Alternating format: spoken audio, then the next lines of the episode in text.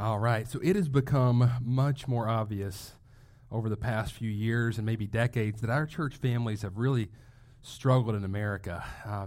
Many churches are marked by sterility and distance. You walk in, it's kind of like walking into a doctor's office. And others are the opposite, where it's just there's so much emotion. There's dissension and division and emotional charging. So today's message, we're going to dive into relationships and our churches. And Paul's going to discuss on a few of the big picture relationships. And the first and foremost relationship that we see floundering in a lot of churches is the pastor to congregation relationship.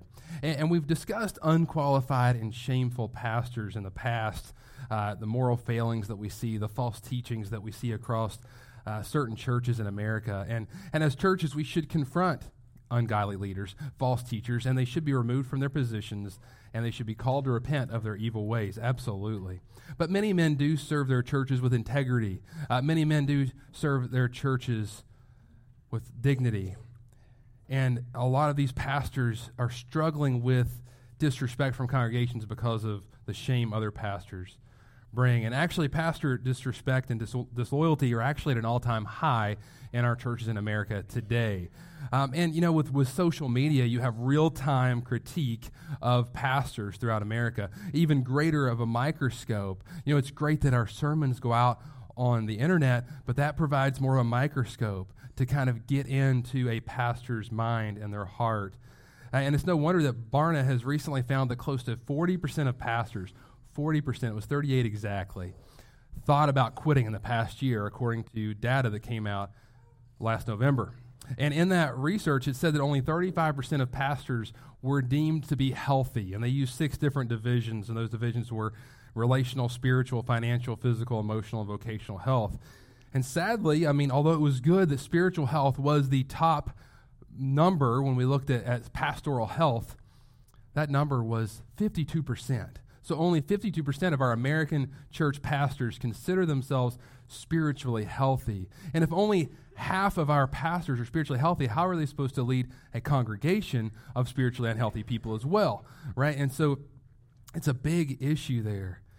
And the relationships between congregants and a church are not any better. Consumerism and this ministry-driven, me-focused, self-focused mentality has really come to the point where people come to church to get something, not to give anything. They come to church to be served and not to serve anyone else. They want to order the Christian experience combo at the fast food restaurant. They can drive through, get their Jesus fix, feel good about themselves so they can go throughout the next week, get their word that gives them encouragement that they can, quote unquote, be a better them, as Joel Osteen so horribly says.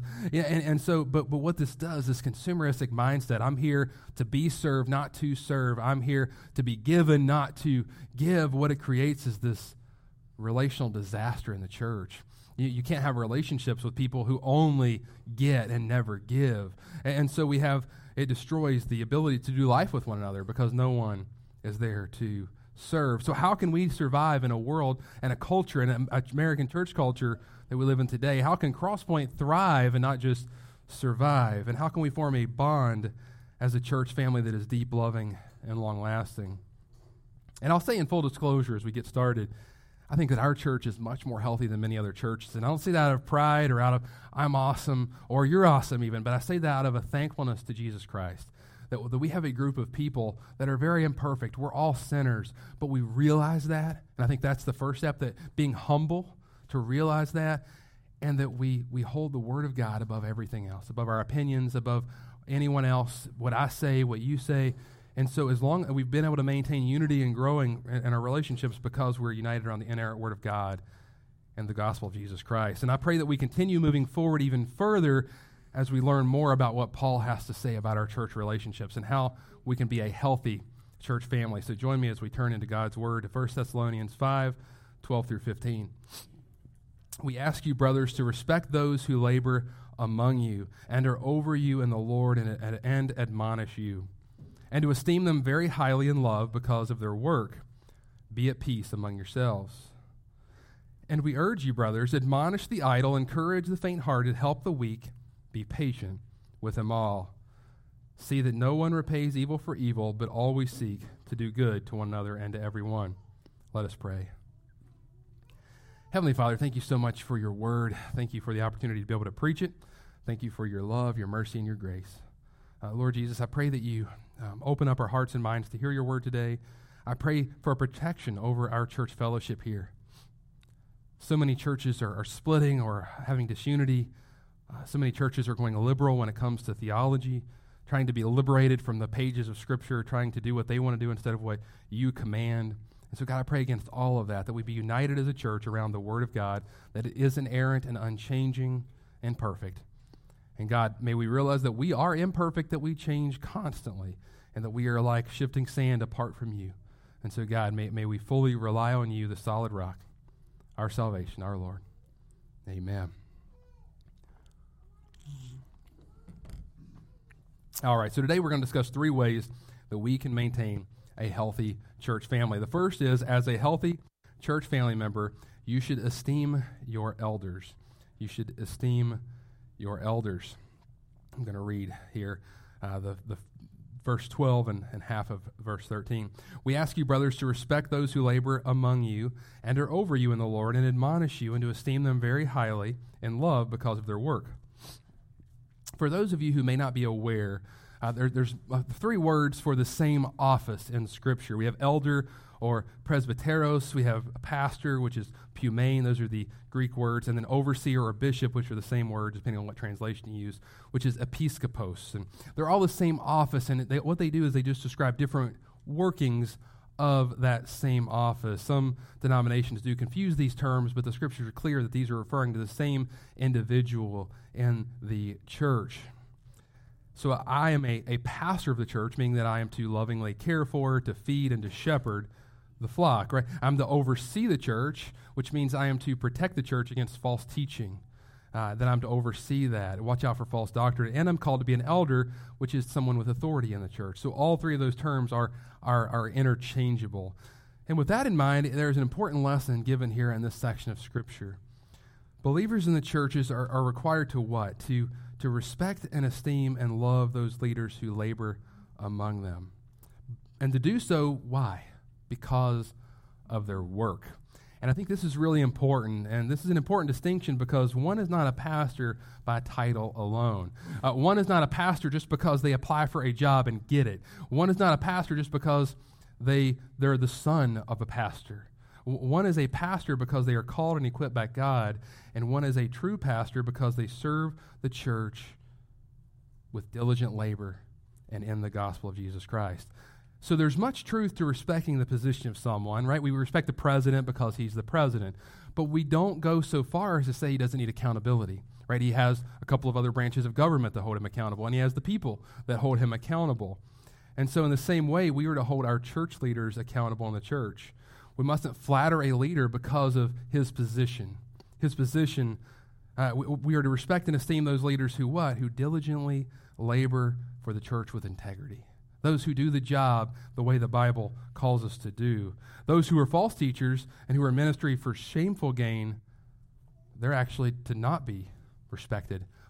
They're actually not to be left in their position. Just because they're the pastor, we as the church need to stand against false teaching.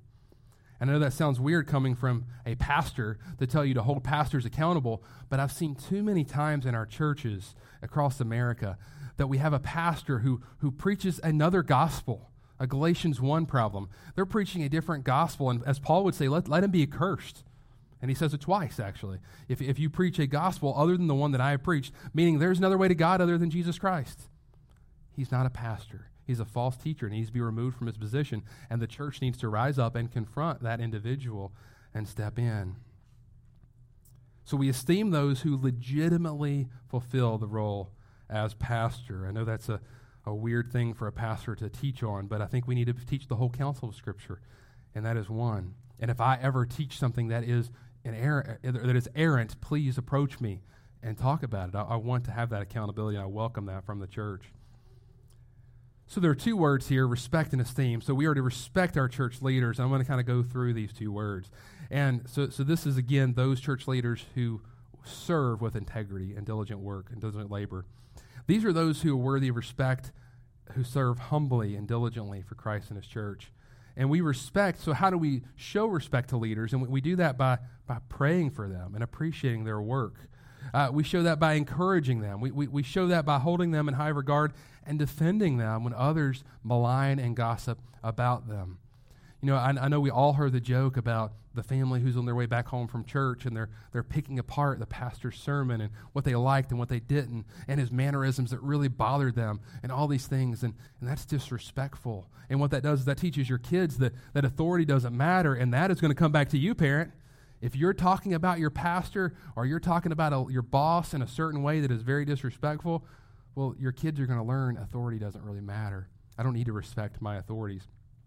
Next, we see that we are to esteem our church leaders. And this Greek word here is heiaome, and it means to think highly of or regard highly. And this idea is shown as well in 1 Timothy 5:17 through 18. It says, let the elders, and again we know elders, pastor, bishop, overseer, all the same position. Let the elders who rule well be considered worthy of double honor, especially those who labor in preaching and teaching. For the scripture says, you shall not muzzle an ox when it treads out the grain, and the laborer deserves his wages. Note again, there's a conditional clause there, right? Let the elders who what? Who rule well, right? The elders who do not rule well need to be confronted. If they are in sin, they need to be given either a time away in order to repent of that sin, or if it's a grievous sin, it may be something they need to be removed completely from their position. The Bible is very clear about that we need to be above reproach as pastors. We need to be quick to repent. We need to be humble. And if we're not fulfilling those roles, we need to be approached in that. But for those who rule well, they're worthy of double honor. And if you actually look at the literal Greek here, this actual word, the compound word here means double pay. And this is shown even further in verse 18, where it shows that the laborer deserves his wages. This is not a typical scripture that many pastors bring up because it seems like it's laced with ulterior motives, right? Pay me more. I need more. And my job is to teach the whole counsel of Scripture. I teach against pastors who are not doing what they're supposed to be doing, and I teach for pastors who are. And the Bible is clear here that those who gives a distinction for those who preach and teach the Word of God, that we need to see their job as great value. I've heard so many times, I've been a part of many different churches. I've been a deacon before. I've been on financial committees before I was ever a pastor. And I heard so many times people make comments that were just disparaging to the office of pastor. Oh, they don't really need that much. We shouldn't really do that. Whereas these guys were doctors and lawyers and were making more money than these pastors. And I was like, well, you know, as a physician, I realized how much training a pastor has to have. A pastor has a 4-year undergrad degree and then goes on for a 4-year seminary degree most of the time, at least 3 years there. And then there's tons of extra training that they put in over time. Some even go on to doctorates and things like that. And yet, if you look at their salary compared to other salaries, a nurse, for example, or anyone in healthcare, other things like that, and you start to see, and you see so many people not see the office of pastorate as worthy of investing in. And that's a hard issue for us because what we're saying is the Word of God, the Church of God, of Jesus Christ, is not important. We're not going to invest in that. We're not going to give to that. We're not going to do that. That pastor, he needs to live, you know, below the poverty line. We need to treat him, you know, like that because it's good for him. You know, it's healthy for him. And I think we've kind of responded that way because we've seen guys who have taken advantage of churches. And so we kind of almost go the other way. The pendulum swings this way. And so we're like, we're not going to let that happen. And God has blessed me to be co-vocational. So I can say this and teach this without really feeling a lot of stress about that. I have a job that supports my family, and I'm blessed to be able to do that. But I was also blessed to see the church come and cover our benefits at this last business meeting so that I could work less in the ER to be able to provide for my family currently. And I'm also blessed to have leaders in our church who called me out for maybe being a little prideful. I wanted to be self-sustaining. I didn't want to take anything at all. And between leaders in our convention that had talks with me and Brother Jim and other people in our church that had talks with me, what I realized was that if I don't let you all see the pastorate job as something worthy of investing in, that I'm actually hurting our growth, that I'm actually hurting your growth as a believer. If you don't hold the Word of God in high esteem and the preached Word of God and the pastorate in high esteem, then I'm actually causing a growth problem for our church. And so I do praise God for for leaders in this church and leaders in our convention as well. So when a church does not regard its leaders highly, when we do not esteem our leaders highly, we make a tough job even tougher. Satan hates me. I'll be honest. Satan hates me. He hates you too. But he hates me a lot because I am preaching the Word of God. It's going on the internet. People are listening to it. You all are listening to it. And it's changing lives, not because I'm awesome, not because I'm the best orator or the best communicator. There's much better men out there who can preach better than me. But because we hold the Word of God in high regard and we preach it literally and like it is, he hates what we're doing here. He hates us. And so when we don't esteem our pastors, when we don't respect our pastors, we make a tough job even tougher. And the church must do its best to pray hard for its leaders because Satan is coming after us hard.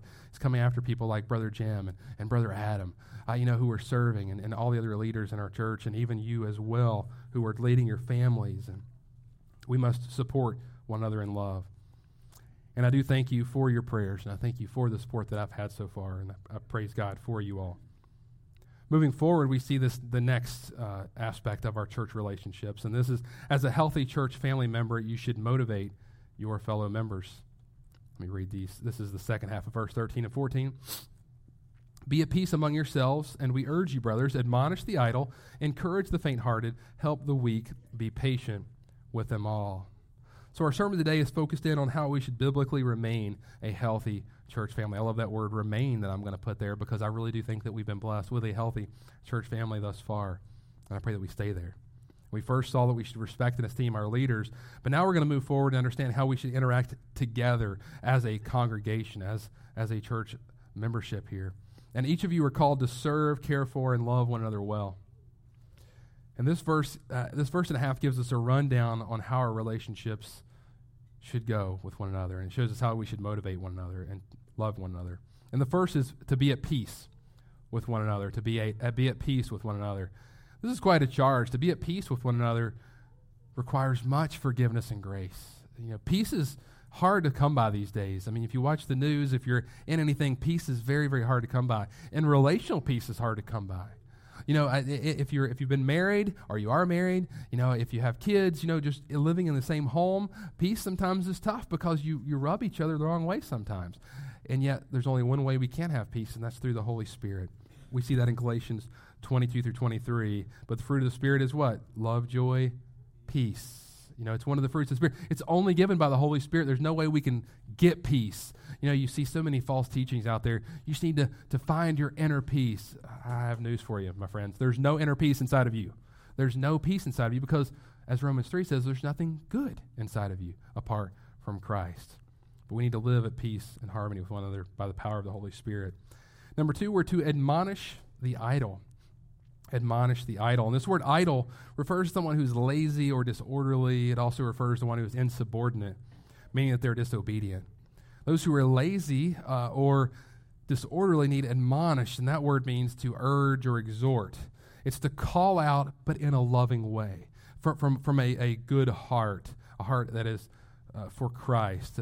Those of us who are not running this race well need to be called out in a loving way.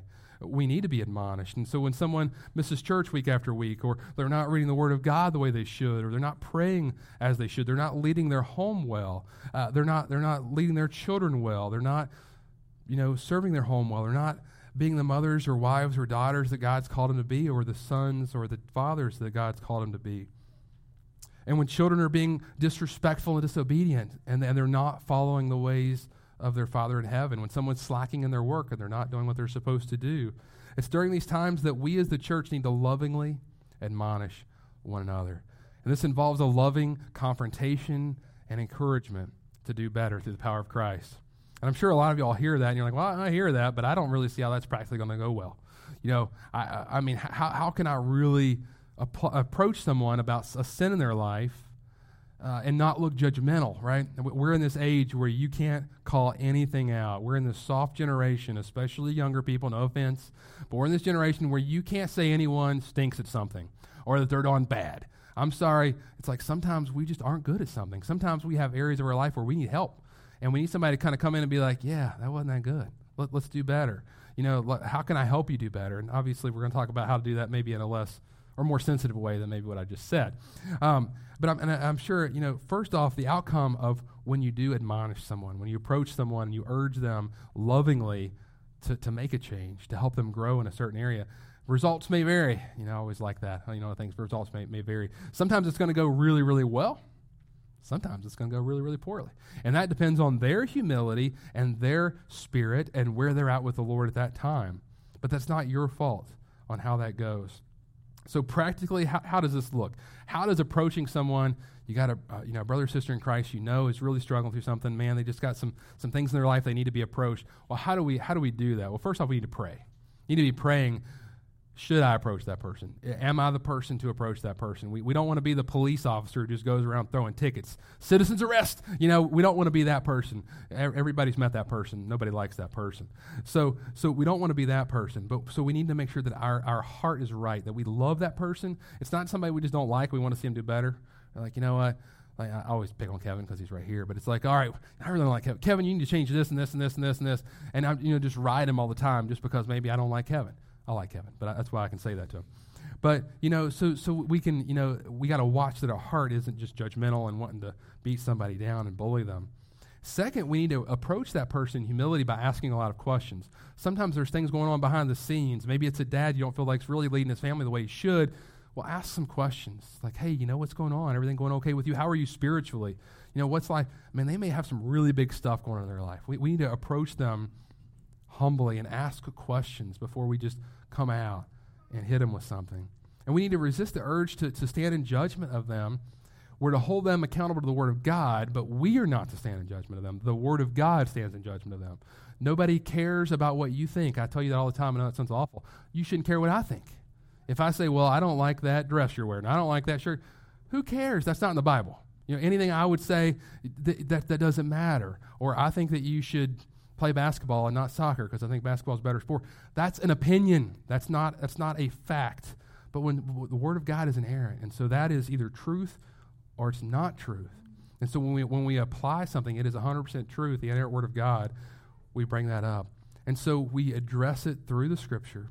After we've got all the data, after we understand where they're coming from, we've spent time listening, which is so important. We got to listen first. And then we offer up our exhortation from a place of humility and love and gentleness. And it must never come from a condescending or judgmental heart, but it needs to be true from the Spirit, from the Holy Spirit coming through you. And you need to be willing to continue accountability and follow-up. You don't just call somebody out without giving them a lifeline saying, hey, I'm here for you. This is a struggle. How can I help you beat this? Either I'm going to help you or I'm going to get you plugged in with somebody else that can help you if it's beyond my ability. You know, how can I do that? And I know most of us, we hear this, and man, I mean, some of you are just sweating. Like, sweat's rolling down the back of your thing. You're like, I don't like confrontation. I don't do confrontation. There's no part of me that ever does confrontation. I'm not talking about anything to anyone ever, so I'm just going to ignore this point. Point two, just mark it out of your handout. That one really didn't happen. Well, friends, this is a command from God. It's not from me. God says, admonish the idle. I didn't say it. He did. So what we need to know is we need to care and love our neighbors so much that we want them to run their race well as well. This isn't a participation trophy race. First, 1 Corinthians 9:24 says this, do you not know that in the race all runners run, but only one receives the prize? So run that you may obtain it. This isn't a works-based salvation. You need to be perfect in order to go to heaven. No, but those who love Christ should be running the race. And if you're not running the race, then there's a danger. Maybe you don't love Christ. If you're just sitting on the bench the whole time, are you really in the game? Are you really running the race? Or do you just look like it and you're just around other people that are running and you're just sitting there, you know, watching the race? That people watching the race aren't going to heaven. I hate to break that to you. That's not how this works. Being a spectator, those who are true believers are the ones that go, and true believers persevere. So love your neighbor enough to confront them in a loving way. But then we got a different... We kind of shift gears here, and it's encourage the faint-hearted. So first, we just kind of had the disorderly, the disobedient. We kind of had to drop the hammer in a way, but it was in a loving and gentle way. But there was confrontation involved. And the Greek word for faint-hearted here is oligosihos, which means timid or faint-hearted or discouraged. And this means faint-hearted at a soul level. It's a deep, deep thing. The actual root of this word is psyche, which means soul. And it's where we get the word psyche in English from. And these are persons who are broken, and they are exhausted. Maybe they've lost a loved one recently. Maybe their health is fading. Maybe they face some serious trials or temptations, and man, their mind is just in a horrible place. Whatever they've experienced, they're discouraged and broken. We need to encourage these people. We need to support them. And these are people that we do not come out admonishing. We don't just come and start addressing their problems and saying, you need to fix this, this, this. These are people that already are walking around with huge burdens. These are people that need actual help before we get to that point. Yes, eventually, those people do need admonish, and they do need help to go. But we need to start by encouraging them and building them up in Christ, who is our living hope, as we see in 1 Peter 1:3. They be reminded of their Savior, Jesus Christ, who died on the cross for their sins, rose 3 days later, and is now at the right hand of the Father, interceding for them. They have a great high priest who is not unable to sympathize with their weaknesses, but has been tempted in every way, yet was without sin. They have someone to go to. They have a wonderful counselor, a Prince of Peace, a mighty God. We need to point them to them. How, again, just like I said last time, though, our first approach needs to be what? Keeping our mouth shut. Is this not hard? Do we not have a really hard time not just word vomiting all over people when we see they have a problem or they're struggling? And I know we can all be guilty of that. You know, we have this truth. We just want to boom. And I know whenever I was in college and I was really studying the Word of God harder and I was growing in my faith, I just wanted to let everybody know what the truth said. And it really hurts your relationships, by the way, whenever you come like that. I remember my poor parents, like they got to hear theology. And we have some disagreements. And so I would just word vomit what I was reading. And this is the truth and this is it. And sometimes, man, we just really got to keep our mouth shut. We got to be humble and we got to listen. And so we need to spend more time listening than speaking. We need to be slow to speak, listen well. And we do offer biblical encouragement, not our own ideas, not what we bring, biblical encouragement. The other thing, as we listen, one thing that I feel like in a lot of conservative churches that we do very poorly, or that, well, I guess we do it well, but it's a poor thing, is shot block people. I mean, I don't know if you all have ever had this happen, but you got a problem and you're sharing it with somebody, and, man, it's like the Kempe Mutombo comes out, wham, and then just puts that finger in your face. Like, no, don't bring that complaint in here. You know, I don't want to hear about your struggle because we don't talk about that. We have victory in Christ, and we don't talk about problems around here. And I'm like, wow, like how, if that's you, man, I'm just going to give it. So here's a little interchange that this is the unhelpful believer interchange. The faint-hearted says this: I've really been struggling since I lost my job. I feel so hopeless. I'm not sure I'm going to pay the bills. I don't know if we will keep the house or the car. My marriage is struggling because of all this. I'm so lost right now. And here's the unhelpful believer: at least you're not being fed to the lions like Daniel was. You know, just think about how bad he had it, and that should make you feel better. And then they walk away. What? That's a shot block. That's like, they've just poured their heart out. Like, they're at the verge of complete hopelessness. They're faint-hearted. They have no hope. They're like, I don't know what to do. I don't know if I'm going to pay my bills. My marriage is in trouble. My whole life is crumbling. And what does that quote-unquote holier-than-thou believer say? Well, at least you're not Daniel. It'd be pretty scary to get thrown into a lion's den. You know, it's like, that's so bad. If that's you, if you've just identified yourself as the unhelpful believer, my advice to you is just to keep your mouth shut and just shake your head like this. You know, I know that sounds really, really harsh. And this Bible reference, may be harsh too, but Proverbs 17:28 says this: even a fool who keeps silent is considered wise. When he closes his lips, he is deemed intelligent. I know that might be a harsh criticism. And if you've identified in that, I'm sorry if maybe I was too harsh with that. Maybe, but I think you've guaranteed, if that's you, that you fall under the admonishment and not the encouragement. You need the admonishment, so I pray if that's you, you repent. Fourth, we help the weak. And it's not clear whether this weakness that Paul's talking about refers to physical weakness or spiritual weakness. In fact, it may refer to both. But the application is the same. Those who are weak need help. And there are those in our churches that need someone to help them along. They need someone to walk with them in difficult times. And it's clear that Paul intentionally left many of these exhortations that we've seen kind of vague and really open-ended, to where we can apply them in a lot of different situations. And I really loved what Charles Wanamaker said. He's a theologian. He says, Paul sought to give the whole community a sense of pastoral responsibility. So Paul calls us all to step up and serve the church in a pastoral way, to serve one another, to disciple one another. It's not just my job to disciple you and to serve you, but it's your job to serve one another and even me as well as fellow believers in Christ. And finally, number 5, we are to be patient with one another. Be patient with them all. Probably the most hard one of these 5. Be patient with them all. We've talked about patience in the past, so I won't go into a ton of detail, but patience is hard. It's tough. Here's the thing. Sometimes fellow believers aren't sanctified quite as fast as you'd like them to be. Sometimes that person may not become as much like Christ as quick as you would hope that they would. And so you're around them and you're like, when are they ever going to get better? I don't know if, those of you that have kids, sometimes they grow fast and you're like, wow, like they start doing these great things. And there's like these seasons where it's like, what happened to my child? Like there's these seasons where there's just not growth. And you can see there's temptation, there's struggles. And I know we've been through those seasons too. As we grow, we're like, why can't I get past this? I just keep doing this horrible thing over and over and over again. We got to be patient. God is working on them. The Holy Spirit's working on them. Pray for them, encourage them, and admonish when you need to as well. Some of our brothers and sisters in Christ may have some personality defects that need some working of the Holy Spirit as well. And sometimes there's people that are like sandpaper, and it's not even that it's a sin issue. It's just you don't really like them.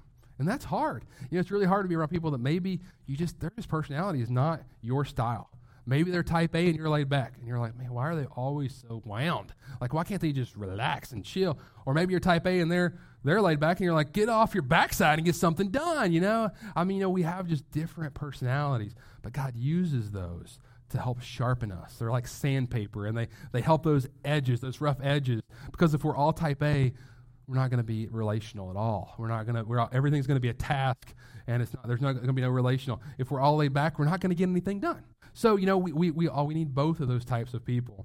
And note that Paul ends this list here with another fruit of the Spirit: love, joy, peace, patience. So here's another one of the fruits of the Spirit, which shows that these fruits of the Spirit are things you can't do on your own, at least well, not in a godly way, not in a truthful way. So love, joy, peace, patience. You can't be patient apart from the Holy Spirit. Believe me, it takes the Holy Spirit. And finally, number 3, as a healthy church family member, you should relent your retaliation. You should relent your retaliation. Let me read verse 15. See that no one repays evil for evil, but always seek to do good to one another and to everyone. I think there's a really important distinction between lex talionis, which is eye for an eye, as we've heard, in the Old Testament. We see that in Leviticus 24, 19 through 20, and then what we're reading here. So here's Leviticus 24, 19 through 20. If anyone injures his neighbor, as he has done, it shall be done to him, fracture for fracture, eye for eye, tooth for tooth. Whatever injury he has given a person shall be given to him. Now note, this was not a personal repayment. This was an Israel law. This was a government law. Israel was a theocracy. They were run by the government. So it wasn't that you went and you broke that guy's arm just without any type of law or going through a process. So this was the law of Israel. And so actually, a lot of times we read that and we're like, well, there was no grace in the Old Testament. It was eye for eye, tooth for tooth. There was no grace, but people miss. The Proverbs are full of this, and throughout the whole Old Testament, there's grace throughout the pages of the Bible. This grace is not something that's just invented in the second half. When we come into the New Testament, grace is out of nowhere. God is a God who never changes. He's the same yesterday and today, right? And forever, he will always be the same. So check out what Proverbs 20:22 says. Do not say, I will repay evil. Wait for the Lord, and he will deliver you. Or Proverbs 24:29. Do not say, I will do to him as he has done to me. I will pay the man back for what he has done. In fact, we are told to love our enemy in Proverbs 25:21. And this is actually expounded upon. I'm sure most of you know more of the Luke reference, Luke 6:27 through 36, which that's our next book. So we'll be going through that in a while because Luke is very wordy. So it'll be a while till we get to Luke. Luke 6, he's a physician, so wordy. And it's directly quoted again in Romans 12:20 through 21. So here's what Proverbs 25:21 says. If your enemy is hungry, right? Smack him in the head? No. What does it say? It says, give him bread to eat. What? If your enemy is he's your enemy. If your enemy is hungry, like I thought Old Testament's all about, there's no grace in the Old Testament. No, this is complete grace. If your enemy is hungry, give him bread to eat. If he is thirsty, give him water to drink. Grace was not a new concept in the New Testament. It was seen throughout the pages of the Old Testament. The law of Israel provided justice and retribution in a clear way. if you looked, this was not the person who was seeking revenge, it was the government of Israel. They were given the authority to carry out punishment for sin. And we see this in our culture today too, right? If someone murders someone, do you go and shoot the person that murdered somebody? It was your wife or your husband? No, our justice system does that, right? And so we don't carry out that revenge. Our government is what does justice, not revenge. It's justice if we look that we're doing that. And so we are called to love our enemies and those who wrong us. How much more should we love our brothers and sisters in Christ who are in our churches who wrong us? If we're to love our enemies, how much more are we to love our friends in Christ, our brothers and sisters, our family who sins against us? This last command that Paul brings up is quite the kicker, isn't it, in these relationships? When someone wrongs us, what's our natural response? You know, we want to go right back at him. We want to get in a fight and be like, hey, don't do that again. I'm going to show you never do that again. You don't wrong me like that. Yet Paul admonishes or urges us to do the exact opposite of what our carnal flesh would do. And we can only respond with this type of grace and mercy through what? The power of the Holy Spirit working in us. As we've mentioned before, and we'll continue to mention again, doing life together as brothers and sisters gets messy. Doing life with other believers, there's somebody who's going to sin against you. We're all going to sin against each other. But as we have read, we need to love our enemies well. And if we look, Proverbs 25, if you go the rest of the way into verse 22, verse 22 says this, "For you will heap burning coals on his head, and the Lord will reward you. When you're kind to those who are not kind to you, when you love those who hate you, who are your enemies, or you love those who are just sinning against you that are in the body of Christ," it has a pretty big effect on people most of the times. Not all the time. I won't promise you that people are always going to be nice to you because you're nice to them. That's just not how the world works. Some people are just going to continue to be mean to you no matter what you do. But a brother or sister in Christ normally is going to respond more favorably. It's hard to argue with somebody who's being kind to you. You know, it's hard to hate someone and continue to speak poorly about someone who's living above reproach. You know, and so love others even when they're not lovable, because we hope that others love us even when we're not unlovable. Not that we're ever unlovable, right? Church, never, right? We should most certainly handle sin issues in a biblical way. You know, I'm not saying that we shouldn't we should overlook everything. Yeah, so there are certain times that are grievous sin issues that we need to address, and sometimes even to go higher up in the church, we need to address big grievous sin issues, but the Bible is also clear that we need to be willing to overlook offenses. Some things just aren't that big of a deal in eternity's sake. A lot of times we talk to our children, when we're teaching them, we're like, okay, will this matter in eternity? Will this matter in 5 minutes? Will this matter in 5 days? Will you remember something like this? Is this something that is it big? Should we overlook it? And Proverbs 19:11 says this, "Good sense makes one slow to anger, and it is his glory to overlook an offense." May we, as the body of Christ, relent our retaliation. We don't need to seek revenge. God seeks it for us, for our enemies who are unsaved, and God loves those who are in his church, and he will convict those and discipline those who are not doing what they're supposed to do in the church if they were truly his. May we seek to do good to everyone. So today's message has been pretty practical as we come to a close. This teaching is paramount to maintaining a healthy church family.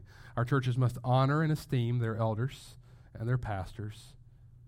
We're to appreciate the work that church leaders do, and we need your support and prayers as church leaders. As church members, we need to serve each one another. We need to love one another. We need to disciple and pray for one another. And we need to avoid this me-first consumeristic mentality. We need to come ready to give, not just ready to get. You know, yes, you should be fed the Word of God when we come here. We should be worshiping in spirit and in truth. Yes, we should have that expectation that we're going to have a biblical service, that we're going to worship God, that it's going to be Christ-centered. That is a good, worthy expectation to have. But we also come to serve one another. We come to love one another and to do life with one another. And finally, we're not to seek retaliation for those who wrong us. Biblically handle conflict and seek good even for those who wrong us. I pray that each of us takes the scripture seriously as we seek to have a healthy church family. Let us pray. Heavenly Father, thank you so much for your word. Thank you for my voice lasting throughout this service. Thank you for the opportunity and ability to preach your word. I'm not worthy to, but God, you are so worthy of all of our praise and all of our love and all of our affirmation. So God, may you help us to be a healthy church family. God, we know that in order to be a healthy church family, we all need to be solidified on the rock of Jesus Christ. It all starts with, are we born-again believers? Because here's the thing, there's no unity among us if we're not born-again believers, if we've not put our faith and trust in Jesus Christ. So if anyone here says, I don't know if I've done that, I'd love to talk to you after the service and talk to you about what it means to be a true believer in Jesus Christ, because you'll never have peace. You'll never have comfort. As we talked about the love, joy, peace, patience, kindness, goodness, faithfulness, gentleness, self-control, those fruit of the Spirit we see in Galatians 5, 22 and 23, those only come through the Holy Spirit, and that Holy Spirit only lives inside of you if you've put your faith and trust in Jesus Christ and repented of your sins. So if you need to know more about that, I'd love to talk with you about that. I pray that we all are born-again believers here, that we put our faith and trust in you. And I pray that as born-again believers, we allow your Holy Spirit to sanctify us, make us more like you, so that we can relate to one another more in a more holy way. God, help us to be forgiving, a forgiving people. Help us to be a people about your word. Help us to be a people who love one another enough to step into difficult situations, to walk with those who are struggling, to admonish those who are disobedient. And God, may we walk this race, run this race as we run it, looking to our left and right and helping others along. Not thinking, oh, I'm farther than this guy, but wanting someone to even outpace us. You know, wanting someone to even run faster than us. And may we be encouraged by that. But God, we love you, we praise you, and thank you. And may you bless Crosspoint and all other churches across our world. We love you. Amen.